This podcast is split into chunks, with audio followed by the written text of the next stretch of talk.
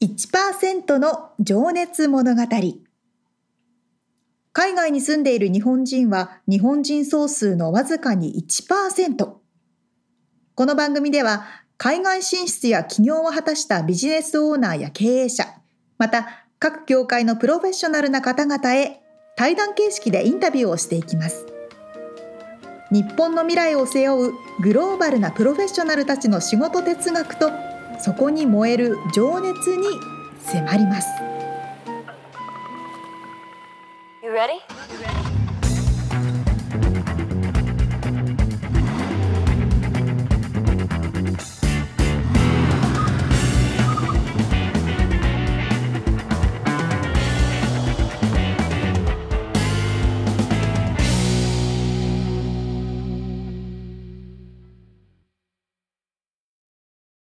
こんにちは。こんにちは。1%の情熱物語217回でございます。皆さんお元気ですか？元気でしょうか？もう8月だ。いやー、早い。2022年ももう半分過ぎましたね。うーん、半分以上過ぎたね。ね そうか、もう少なくなりました。うん、そう、あの、全然話違うんですけど、うん。郵便物のインフォームドデリバリーって知ってます？みつさん。知らない。あの、アメリカって、その日本郵便みたいな感じで USPS っていうのが公共の郵便機関みたいな形で運営してるじゃないですか。郵便物の配達とかね。うん。で、私、引っ越すときに、その、住所をトランスファーしてください。あの、はいはい、転送してくださいっていうサービスに入ったんですけど、うんうん、そうすると無料で昔の住所から今の住所に転送をしてくれるんですけど、はいはい、そのサービスと同時に、なんか、今日届く郵便をメールで先におとお知らせしますっていうサービスがついてきて。USPS のサービスとして？そう、USPS の無料サービスとしてついてきて、はいはい、何が起こるかというと、朝7時ぐらいにメールが来るんですよ。USPS から。うんうんうん、で、今日届く予定の郵便物の表面の写真、スクリーンショットみたいなのが全部来るの。お、すごいね。めっちゃいいじゃん。メールで来る今日あのメールで、E メールで来て、写真みたいなのが添付されてて、で、え、じゃあこれ今日届くんだとかわかるし、あとは届かなかった場合に、この写真が届かなかったっていうふうに通知を送るとか連絡するっていうのができて、はいはいはい。あれなんか、すごい進んでるのか、進んでないのかわかんないこのアメリカの郵便システムっていうののまた追加情報が出きました。いや、あの、USPS じゃなくて他のなんかね、ショッピファイのサイトで買い物するとショップっていうアプリがあって、それでトラッキングしてくれたりとかっていうのはあるけど、うんうん、それとはまたちょっと違うんだね。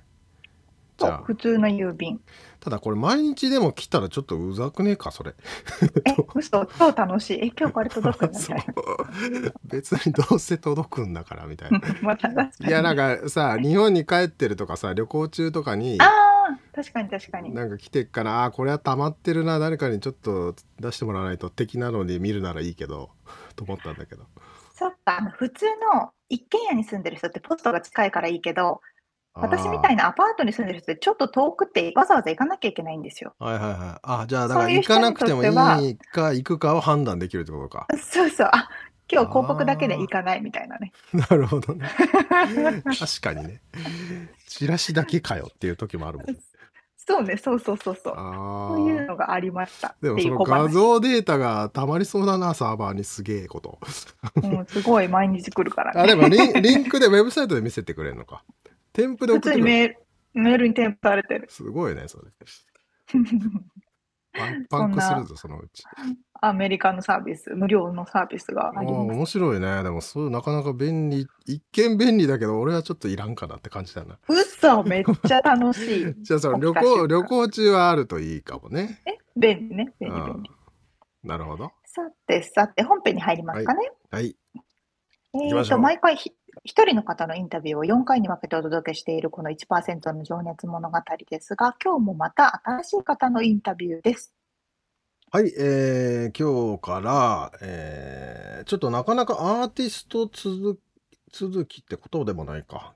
先月はあのー音楽家、えーサックス、サクソフォンプレイヤーのはいはい。方だったんですけどね、今回はチョークアーティスト。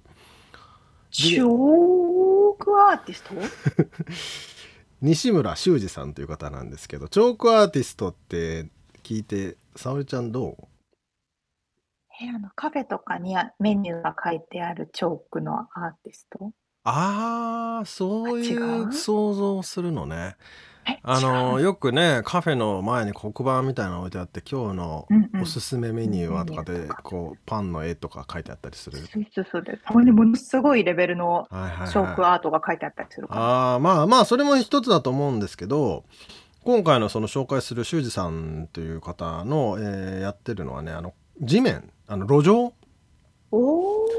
に結構でなでかさまあちょっと話にも出てくるんですけど、まあ、3メーター3メーター四方とかのすげえ。でかいマスにチョークで絵を描くっていうそのアーティストなんですけど。あそんな職業の方がいらっしゃるんですね。そうまあちょっとね後で沙織ちゃんにも写真をま見てもらいたいけど圧巻ですので、マジっすか。うん。まあちょっとね話聞いた方が、えー良いかと思いますので本編を。はい。ではでは、早速第1回目聞いていただきましょう。はい。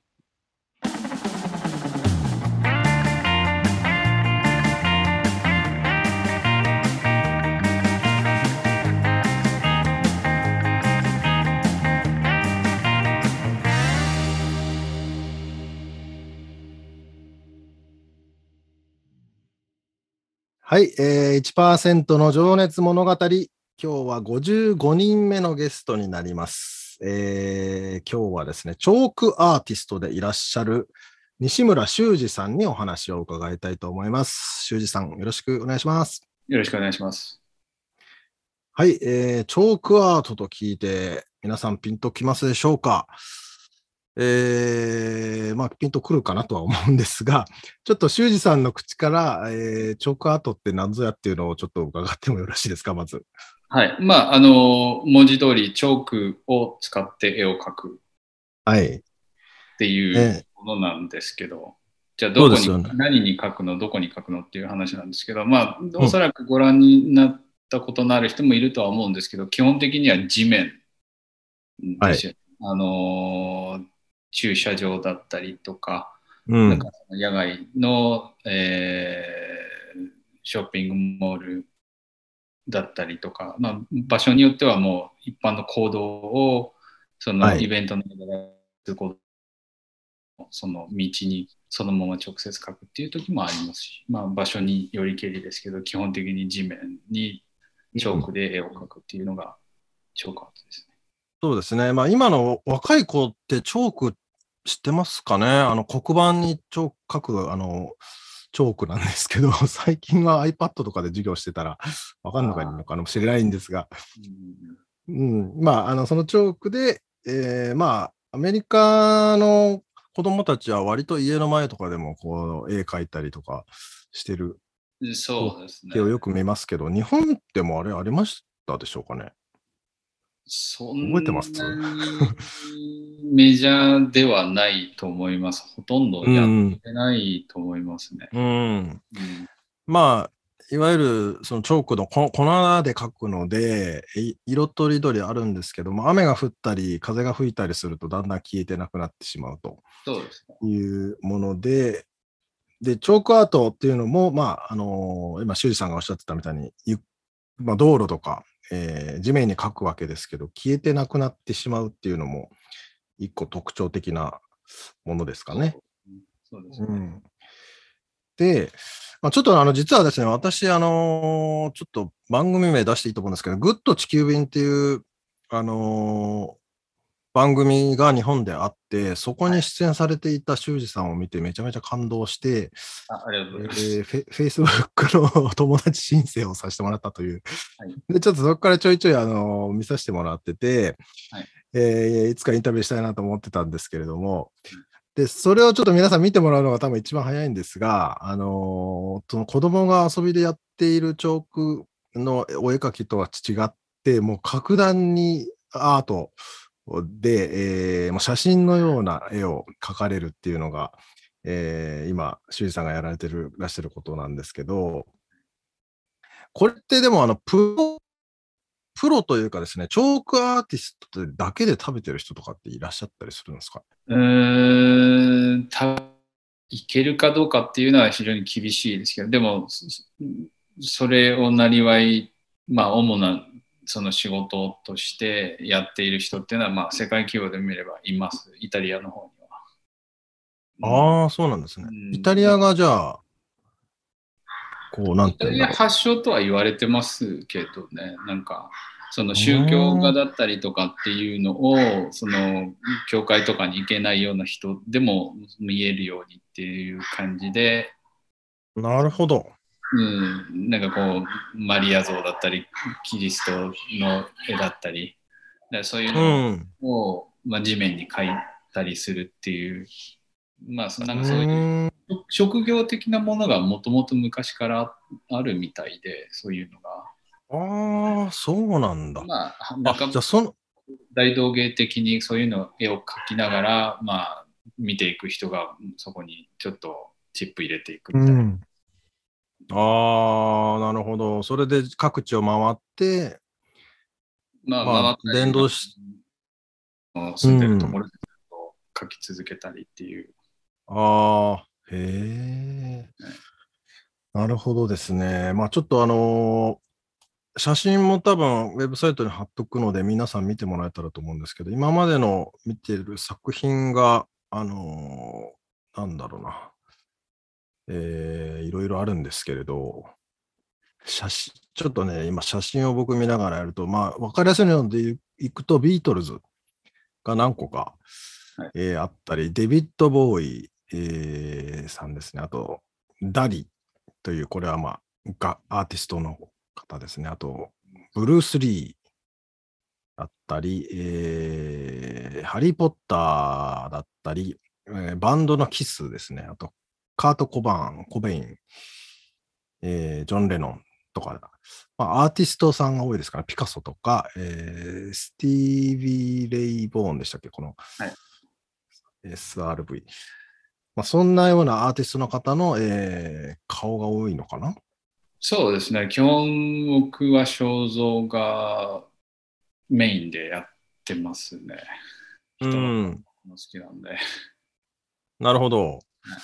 結構これ、おまあ、地面に描くわけですけど、この写真の大きさ的には、どうでしょう ?1.5 メートル、2メートル四方のぐらいの大きさになるんですかね？えーっと、メートルだとどれぐらいになるんですかね？通常、だいたい僕が普段まあそのイベントとかに出て書く普通のサイズはで10フィートスクエアですね。10フィート？はい。で、めちゃめちゃでかくないですか？でかいです。で、それ 3, をメ3メートル以上ありますね。ありますね。3メートルか、それぐらいですよね。おー。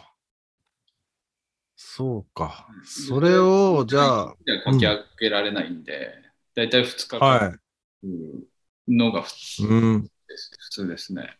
うんああ、ちょっとね、その、グッと地球便にも出てたんですけど、まあ、二十何時間っていうふうにおっしゃってましたもんね。すごいなそうあ。まあ、じそれを、えーいろんな色のチョークを使って、えー地面に描いていくという、そうですそういった、まあ、コンテストが、えーいろんなところで行われていて、はいで、ロサンゼルスで大きなそのチョークアートイベントっていうのが、そのパサデナで行われているものになるんですかね。そうです。はい。パサデナのやつは、あのー過去にギギネスにも認定されたその世界最大規模のそのあ、へえ、そうなんですね。アートイベントっていうことで、うん、2010年か 10, 10, うん10年ぐらいですかね。その時に、うん、ギネスになるほど認定。されました。うんまあ、実はそのイベントがまあコロナで去年はなかったんですけど、今年6月の終わり頃でした。そうです。あの、父の日のウィーケンド、土日で、ああ、そうか。はい、開催されて。開催され去年、おととてし。に2回、ちょっと中中止というか、あの、うんうんイベントはできなくて、うん。ね、まあ、私もちょっと見に行かせていただくつもりだったんですけど、ちょっと体調を崩してしまって、その日行けなくてですね、申し訳なかったですけど、ええあのーめちゃめちゃ暑い日でしたよね、あの日。そうですね。まあまあ、毎年、あの、じあの、6月のあの、父の日って結構暑いんですけど、まあ、はい僕が記憶している中では今年はそれほどでもなかったですね。うーん、ああ、そうですか。そうですね。うん。一度、何年か前は、うんとね、近くで山火事があったりっていう影響もあって、で、日中どれ、100 110度行きましたよね、気温で。ああ、だ摂氏じゃなくて、歌詞の、歌詞の方、F の方ですね。だだで40度ぐらいある。40度は超えてるぐらいですその、直射日光を受けた、その、コンクリートの上ああ、で、もう相当照り返しもあって、かなり暑かった。かもう普通に触るだけで、靴履いててもあ暑いぐらいですよね。うん、本当にやけどしそうになりながら。なるほど。じゃあその指を使って書くわけですもんね。そうですね。うん。暑くて書けなそう なんですけど。いや、まあやけど、します。そうですよね。しかもそんなに大きなと、なんだ、広さのところに書くんだったら、体力もいりそうだし、過酷ですね。そうですね。そうですね体力体力勝負の部分ももちろんありますよ。まあそんなコンテストに、まあ実は修二さんはですね、2008年から参加してらっしゃるのかな？最えー、初が2007年です。2007年パサデナは2008年からですね。はあ、はあはあはいもうあらゆる賞をですね、取りまくっていらっしゃるんですけれども、毎年毎年。あおかげさまで。はい。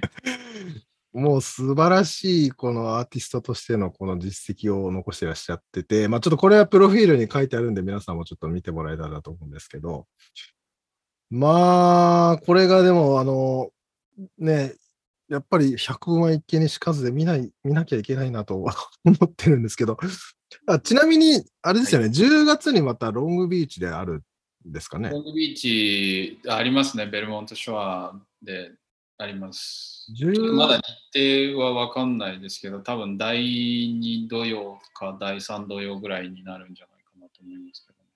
ああ、そうなんですね。いや、ちょっと僕もウェブサイトを見見てチェックしてみたんですけど、あれ日付が出てないなと思ったんですけど、まあやるのはやるってことですよね、でも。やるはずです。はい。うんうんうん。うんあじゃあそれはちょっとね、見に行けたらと思うんですけど、まあ、ロサンゼルス近郊の方はね、見に行けたらなと、行ってもらえたらなというで感じそのベルモントショアのやつは他とちょっと違って、はい。あの各サイズもそんな大きくないんですよ。ああ、そうなんですね。いいだけのイベントなので、うんうん。6時間ぐらいしか各時間もらえないっていうのと、それから地面に直接は書かなくて、そのイベントだけは、ああ、へえ。大きな紙を渡されて、それをまあ地面にテープで留めて書くあうん。じゃあ、その紙はまだ持って帰るとか？えーっと、まあ持って帰ってもいいですし、で僕の場合は大体みんななんか、あの、譲ってって言われるんで、まあそれで、うん。あの差し上げたり、わえまあまあ売ってほしいっていう人もで、それはあのイベントの主催者側も、あの、こ公認というか、それやっていいってことなんで、ね、あ、そうなんですね。へえ。まあね、でも目の前で書いたものを持って帰れるんだったら欲しい人もね、いらっしゃると思いますけど。そうですか。まあちょっとそこはぜひね、お伺いしたいなと思ってるんですけど、あの、で、ちょっとまあ一応なのでアーティストとしてのね、活動をしていらっしゃって、その他ちょっとあの日々の生活スタイルってどんなもんかちょっと伺ってもよろしいですか？生活スタイルですか？例えばど,、どんな？まあ、あの、お仕事もされていらっしゃるという。仕。事は、はい、してます、うん。はい。も。もちろん、その、チョークアーティストだけでは、もちろん食べていくわけにはいかないんで、はい。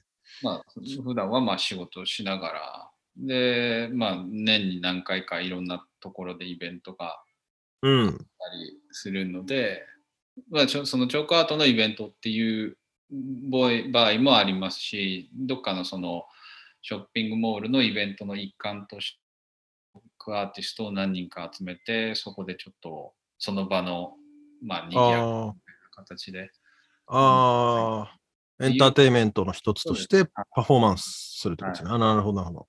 そういうのうんもちょくちょくあるので、うーん。うんまあ、行ったりとかっていう感じです。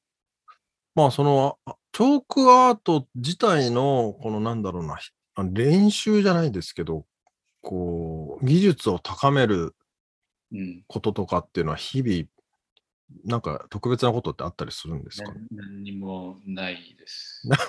何もないですか？何何も本当に何もなくて、練はい習したりとか、い家の前で、まあ僕の家の前はかけるようなスペースちょっとないっていうのももちろんあるんですけど、はい。なんかどこかに試し書きしてみるとかっていうことが基本ないんで、もう本当にその本番で、今回はこういうから、こういう顔をしてみようって言ってやってみて、うまくいく場合もあるし、もう全はい。然意味ないっていう場合もありますし。はあ。本当にぶっつけ本番なんですね。それはすごいな。。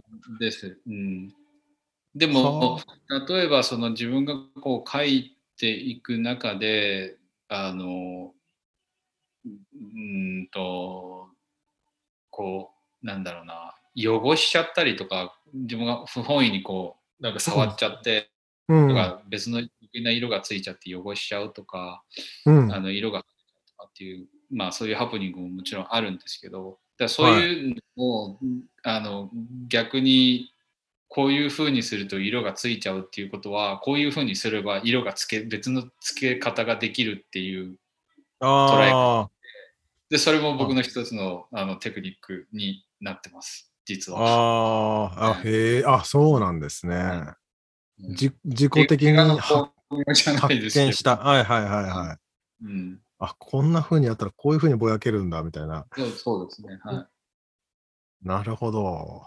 ああ、すごい。でも本当にそれをじゃあ、1日2日でその場でやるってことですね。そうですね。うん。でもまあ、まあその技術だったり、その使う道具だったりっていうのは、お互いそのチョークアーティストのその仲間ってみんなすごい仲がいいんで、うんうん。だからこういうものを使うといいとか、これは使ったら失敗するとか、あこのブランドはいいとか、あのブランドはダメだとか、あ、ああ、情報交換が場で、うん、交換できるんで、じゃあ次からはこれやってみようとか、っていうのも、うん、ありますよね。へえうんあそ、その場でやるんですね。それはなんか、毎月1回みんなで集まって、こう、いや そういう、こ そういうう情報交換の場はないんでね。あ、そうですか。うんへえ、そうなんですね。うなるほどね。まあ、じゃあ、まあ、そのチョークアート以外でも、その絵を描いたりっていうのはされるというん、あ基本的には、はい、家であのカンバスに絵を描いたりするあことは、そういうのは、はい、やってますんで、おほほほほそれはどういった道具で？それはアクリルがほ一番メインですね。アクリル絵の具で描くか、あとは、まあ、色鉛筆だったり、はい。鉛筆で白黒にだけで描いたりっていうことももちろんありますうけど、ーん。それってでも、修二さんにとっては、こう、練習なのか、もしもしくはもうそれがもうそアートそのもので、こう、なんか残しておきたいみたいな感じで書かれてらっしゃるのか。どういうまあ落書きはあんまりしないんでもうまあ例えばこういう絵が描いてほしいという依頼を受けて描くああ、なるほど、なるほど。はい。こういう絵が描きたいなって言ってまあ描く場合ももちろんありますけど、うーん。うん。ですね。それの、それってどっ販売とかはされてらっしゃるんですかね？販売はまあ、頼まれた時は。頼まれて、うんするってことですね。うん、自分でストックで何枚っていうのは、い今のところほとんどなないですね。あそうなんですね。じゃあ、そこ、そのお家に眠ってるわけですか、それは。眠ってますね。これをあそうなんですね。はいはあ、それもちょっと見てみたいけど。なるほど。アクリルとかので筆で描いたりする方がもっとそのディテールって描けるんでチョーク、うん。あのまあチョークももちろんリアル感じには描いてますけどうん。キャンバスに描く方がもっと、うん。もっともっとあのリアルに描描けるんでうーん。じゃあ、もっと写真みたいに。そうですね。ええいやー、まあ、そんな修二さん、ちょっとその番組にも出てたんで、あの、先に言っちゃうとあれなんですけど、学校に行かないで独学でアートを学んだというふうに、その中で出ていて、あそうです。は今も独学で技術を磨いてらっしゃるという。い。そう、そうですね。別にどっかのその学校におで教えてもらってっていうことはしてないんで。うーん。うんちょっとそれもね、びっくりたまげる感じなんですけど、この、どうしたらそうなるんですかね。どうなんでしょうね。これ、ちょっとまあ、む昔のからの話に入っちゃうんで、はいはいいんですか、ね。い。あじゃあ次に取っときましょうか。じゃあちょっとね、まあ、そろそろじゃあ、過去の話から伺っていこうかな。はいあの、幼少期から今の、えーアーティストとしての活動に至るまでのちょっと経緯を聞いていきたいと思うんですけど、はい。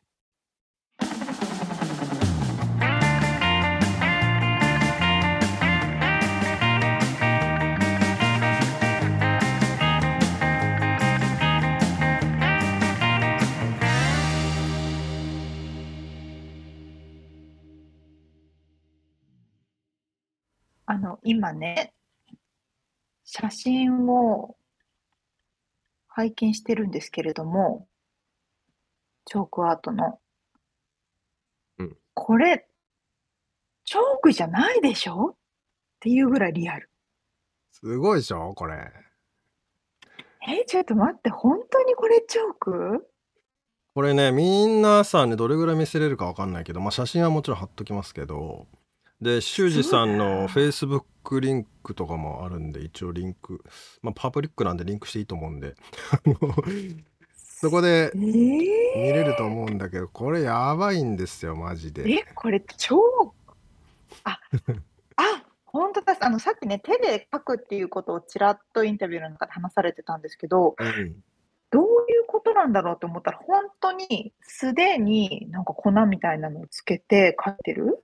そう、だからもうか、路上に本当にね、寝そべ、寝そべってじゃないこうなんだ。こう四つん這いになって、手でこすりながら、チョークの粉を。を。まあもちろんチョークで書いた後に手で伸ばすとかぼかすとか、そういうテクニックらしいですけどね。なるほど。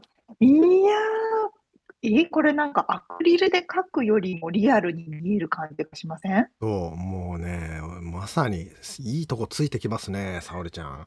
いやー、立体感なのかな？すごいやな。ばいんだよ、これね。白黒にしてももう本当に写真みたいになんかねそうそうそう、目とかもね、すうごいわ生き生きして目であ、こほうんとほんと。見つめられてる感じがね、伝わってくる。げー。でさ、これをだすよっ、げー。うん。あの、なんか見られながらやるっていうのがすごくない？うん、確かに。この写真の一つにね、多分、うん載ってますけど、自分のその各場所の線が貼ってあって、うんその周りにいろんな人が立ってじーっと見てて、そう、まあまあ、だからこれが、だからチョークアートフェスティバルの醍醐味で、そのプロセスをみんなで一緒に共有しながら、書いてる過程を見るっつうのも、その楽しむの一つみたいで、まあだから大道芸、パフォーマンスだよね、本当に。すごすぎる。いや、これは見に行きたいってなりますね。そうこれやばいんだよ本当に。すでね。ちょっとまあ紹介するところでちょっといあのいろいろ言い忘れてましたけどあのチュパサデナチョークフェスティバルっていうやつとかベルモントショアチョークフェスティバルってやつ、まあ L- LA 近郊で行われているものでもう本当に毎年ねうん賞を取りまくっていらっしゃってですねもうもちろんファーストプレイスセカンドプレイスサードプレイスベストイン賞とかねモストインスピレーショナルアワードとかねもうなんかもうやばいんですよ いや、なんかね、これ私何回も何回も同じの見てるんですけど、どう見てもチョークで書いたように見えない。ねえすごいすごいよ。ね。これをさ、しかも話出てましたけど、ぶっつけ本番でやるっていうからね、練習ができないんだよね。確かに。いや、しかもこと40度の炎天下の中で、あの熱い鉄板の上をずっと触ってるってことですよ。そう。どういうこと？って思うよね。すごいいや、です。これ本当もっとたくさんの人に知ってほしいなと思いますよね。いやー、ほんとし、ま全くこういうアートがあること私は知らなかったです。うん、そう、俺もあんま知らなかったんだけど、でも日本、いや、あの、アメリカのさ、ストリートってさ、割と子供たちがね、あの、うんうん。ケンケンパって遊ぶやつあるじゃない、うんうんなんかあのうん。うんななんていう遊びか知らんけども。なんだっけ？日本で。ケンケンパ。ケンケンパ？あ。ああいうのをねチョークで道路に書いて遊んでたり絵描いてる人も結構いるよね、俺結構散歩に行くんだけどさ。今、うん。犬がいた時とかもそうだけど。うん。もう本当にあれいろんなところに子供たちが絵描いててチョークで、確かに。うん、もうなんかすごい本当にこう生活に密着してるというかうん。感じするんだけど、日本であったっけなとか言ってあんま思い出せないんだよね。ありましたよ。私の頃とかみんな書いてましたよ。私も持ってたし。あ、そううなんだ。家の前とか道路とか。そうそうそう、家の前とか、道路とかに書いてたけども、もう、あの、チョークの次元が違いすぎて違うものですよね、これはね。そうね。まあでもな仲間といえば仲間ですよ。あれがね達人になるとこうなりますよっていう。いや、これは子供たちに希望が、うん。希望を与えられる。ね。いやーこれねでもまたちょっと後でね深掘りしてきますけどこんだけすごい作品が書くのに次の日もう消されちゃうっていうねこの これがまたチョークアートのすごいところですけどいや、すごいこと、うわすごい。まあビビりすぎです沙織ちゃんビビりすぎです。皆さんぜひ見てください。ねこれ写を真全部載せれるかわかんないけどまあちょっとねできるだけ載しとくんで見てくださいということでそれで次はどんなお話になりますか、まあそれでちらっと最後に言いましたけどどうんうんこれをね独学で学んだという修二さん どういうこと？と思うんですけどまあそんな修二さんがね、まあ、兵庫県出身ということなんですが、はいはい。えーどんな幼少期から、えーなんでまたアメリカに来たのかとかではいチョークアートになったきああチョークアーティストになったきっかけとかねその辺をうん。伺っております。楽しみにしております。はい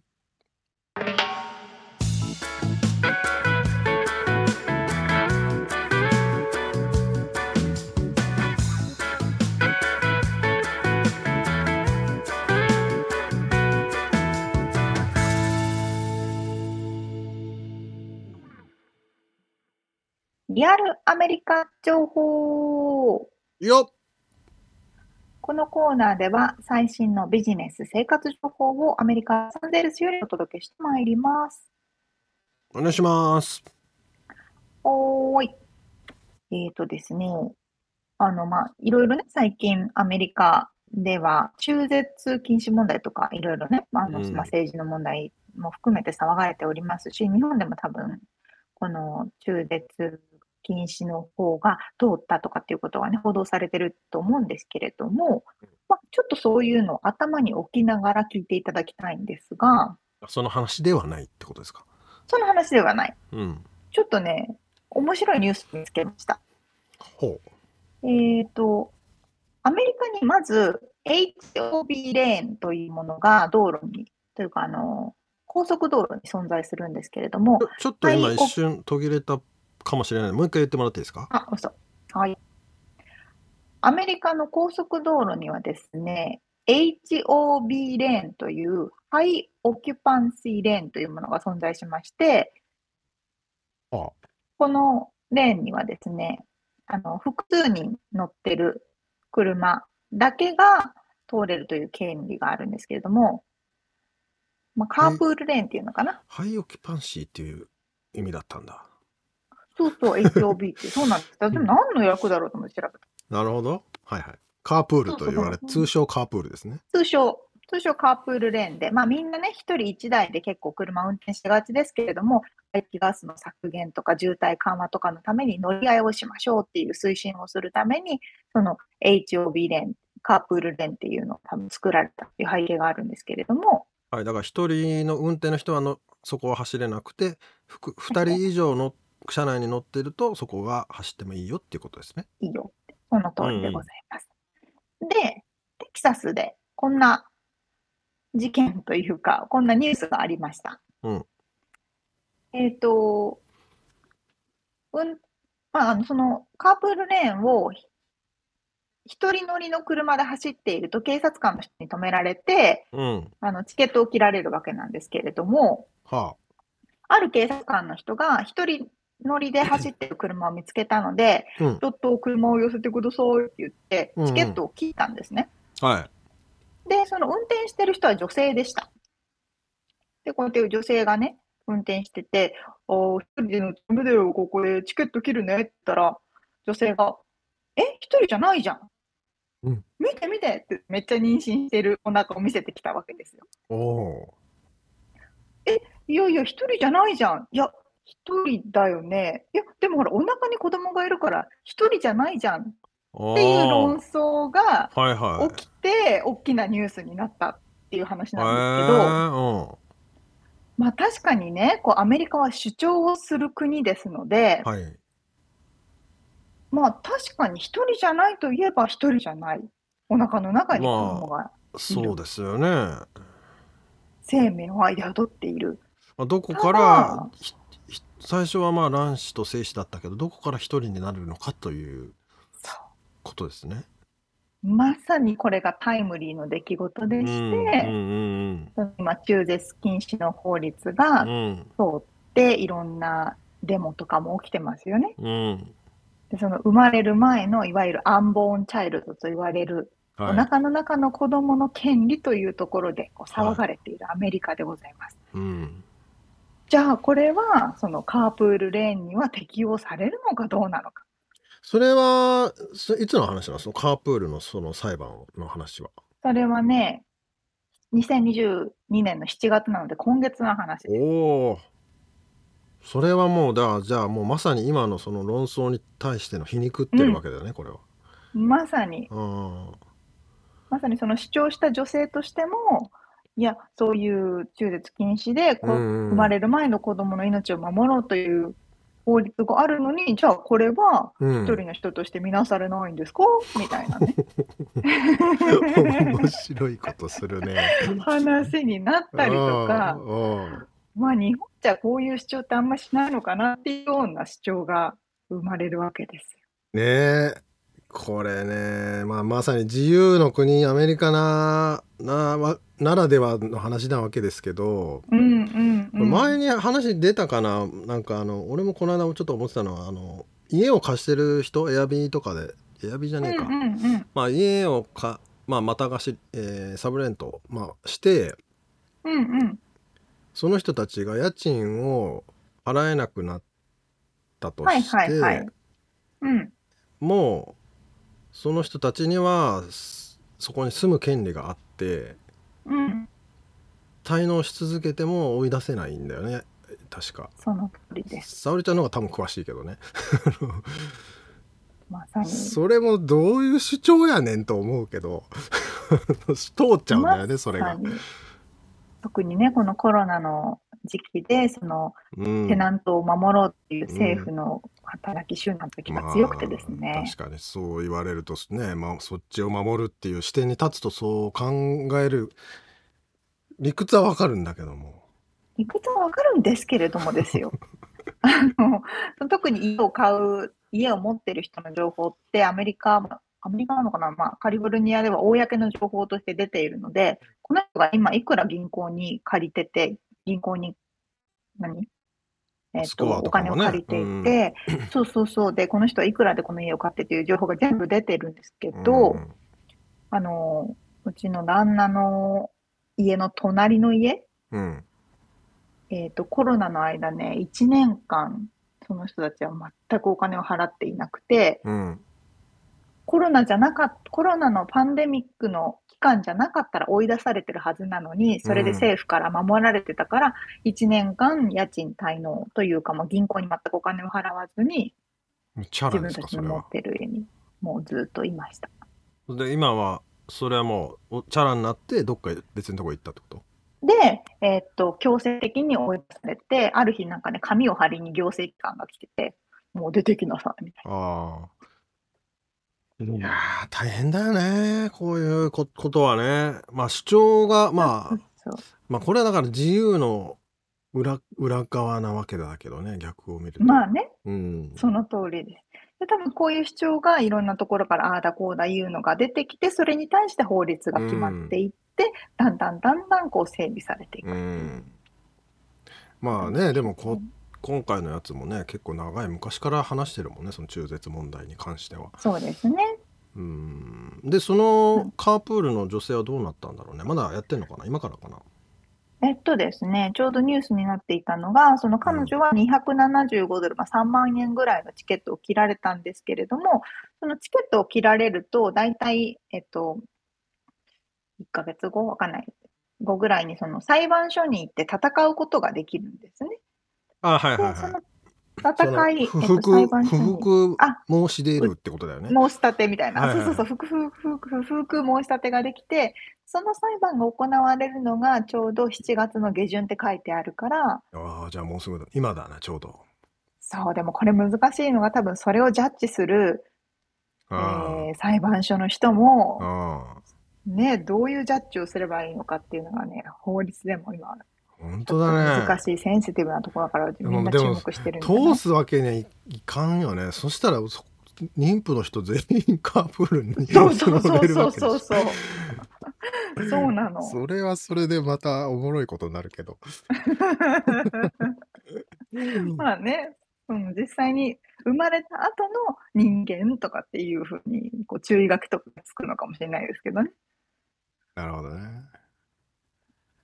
そんなアメリカらしいニュースがあるといいう。やー、面白いですね。またアップデートがあったらお知らせします。うん以上、リアルアメリカ情報でした。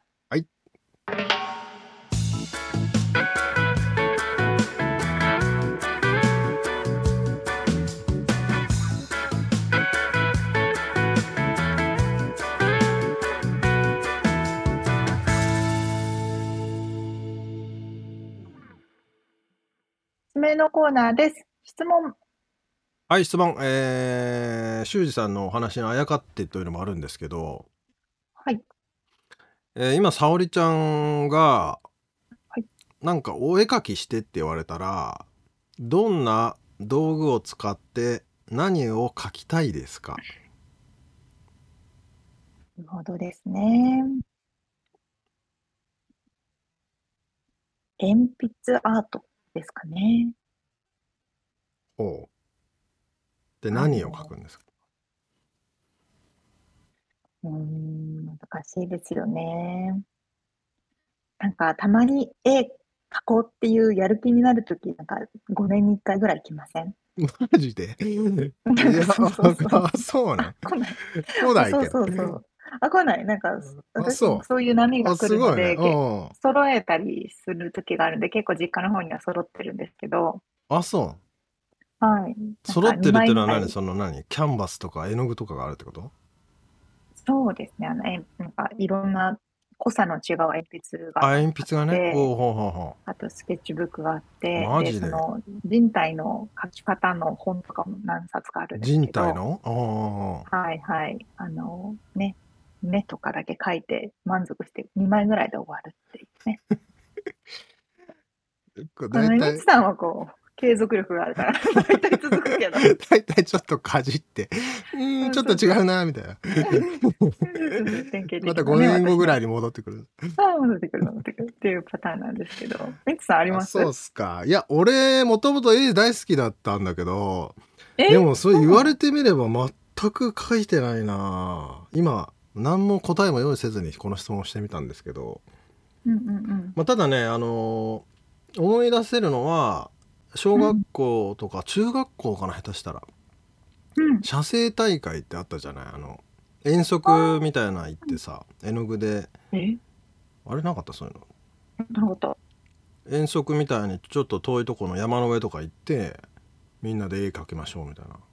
え？ー、ないないない。あそう。いやそれはもうめちゃくちゃ楽しくてその牧場とかを描いてたえのとあとはやっぱ鉛筆であのテストが終わった後の裏の紙裏向けて落書きをこう手をね自分の手をこう結構いつもあの描いてたんで書いてた。多分そういう人多いと思うんだけど確かに。みんな手はね、うん書きますよね。花とかねまあだからうんまあ別にそうだねだからそのどっちかをやってみたいかな俺もまた。ああ、あ、また思い出しました。あの、カリグラフィー。っはいはい。て結構やる人多いですよね、アメリカ。その綺麗な文字文字ですよね。レターを。んなん、なんて言うんですかね。もう、カリグラフィーは日本でもカリグラフィーなのかな。日本は別にあるのかな。まあどうでしょうね。筆ペンアートとかそういうの近いのあかな。あ、そっかそっか、そうですね。筆ペンのアートですね。とかなんかやってる人はアメリカで多いイメージあります。確かにね、うん。だからスティーブ・ジョブズとかもね好きだったっていうかね。え。そういうのが影響してんじゃないの？知らん知らんけど、へ ー知らんけど適当に言ったけど。かもかも。確かに。まあ確かにな。カリグラフィーもね面白そうだよね。いや、絵もね、いろんな種類ありますからうね。ん。あじゃあ写生大会やりたいな。と今ちょっと道具がねえな。で、今度は、鉛筆で、あの、鉛筆大輔さんと3人で、誰が一番うまく描会けるか。ああいいね。それやろう。鉛筆かよ。それはちょっと絵の具買おうぜ。いや、ガチじゃん、ガチじゃなくてもなんか、5分くらいで。あそんなもんですか。まあいい何でもいいですけど。はい。はいそんな感じですかね。はい。ーい。ということで、えー今回お届けしましたインタビューの内容とリアルアメリカ情報のインフォメーションはブログに掲載しております。podcast.086.com、podcast.086.com、または1%の情熱物語で検索してみてください。はい、えー番組がちょっとでも面白いと思っていただけたらぜひフォローをお願いしますなん俺ねさ昔小学校の時にさ棒,、うん棒読み教科書を読まされるじゃない？読まされる。順番にあとかいきなり当てられて、でうん。俺それがすごく棒読みでさクラスのみんなに笑われてたことを今思い出した。でこの間でもこの間でも実家に帰った時にそれ言われてさ「お前めっちゃ笑われてたよな」とか言われて。で今棒読みなんですけど、えーお便りレビューもお待ちしています。そしてパトロンさんからのご支援も引き続きお願いします 詳細はウェブサイトを見てねちょっと意識するとね、逆に棒読みになっちゃうね笑えて。きちゃうはいそうそうそうそう。はい、ということで、今週も聞いてくださってありがとうございました。また来週お会いしましょう。じゃあね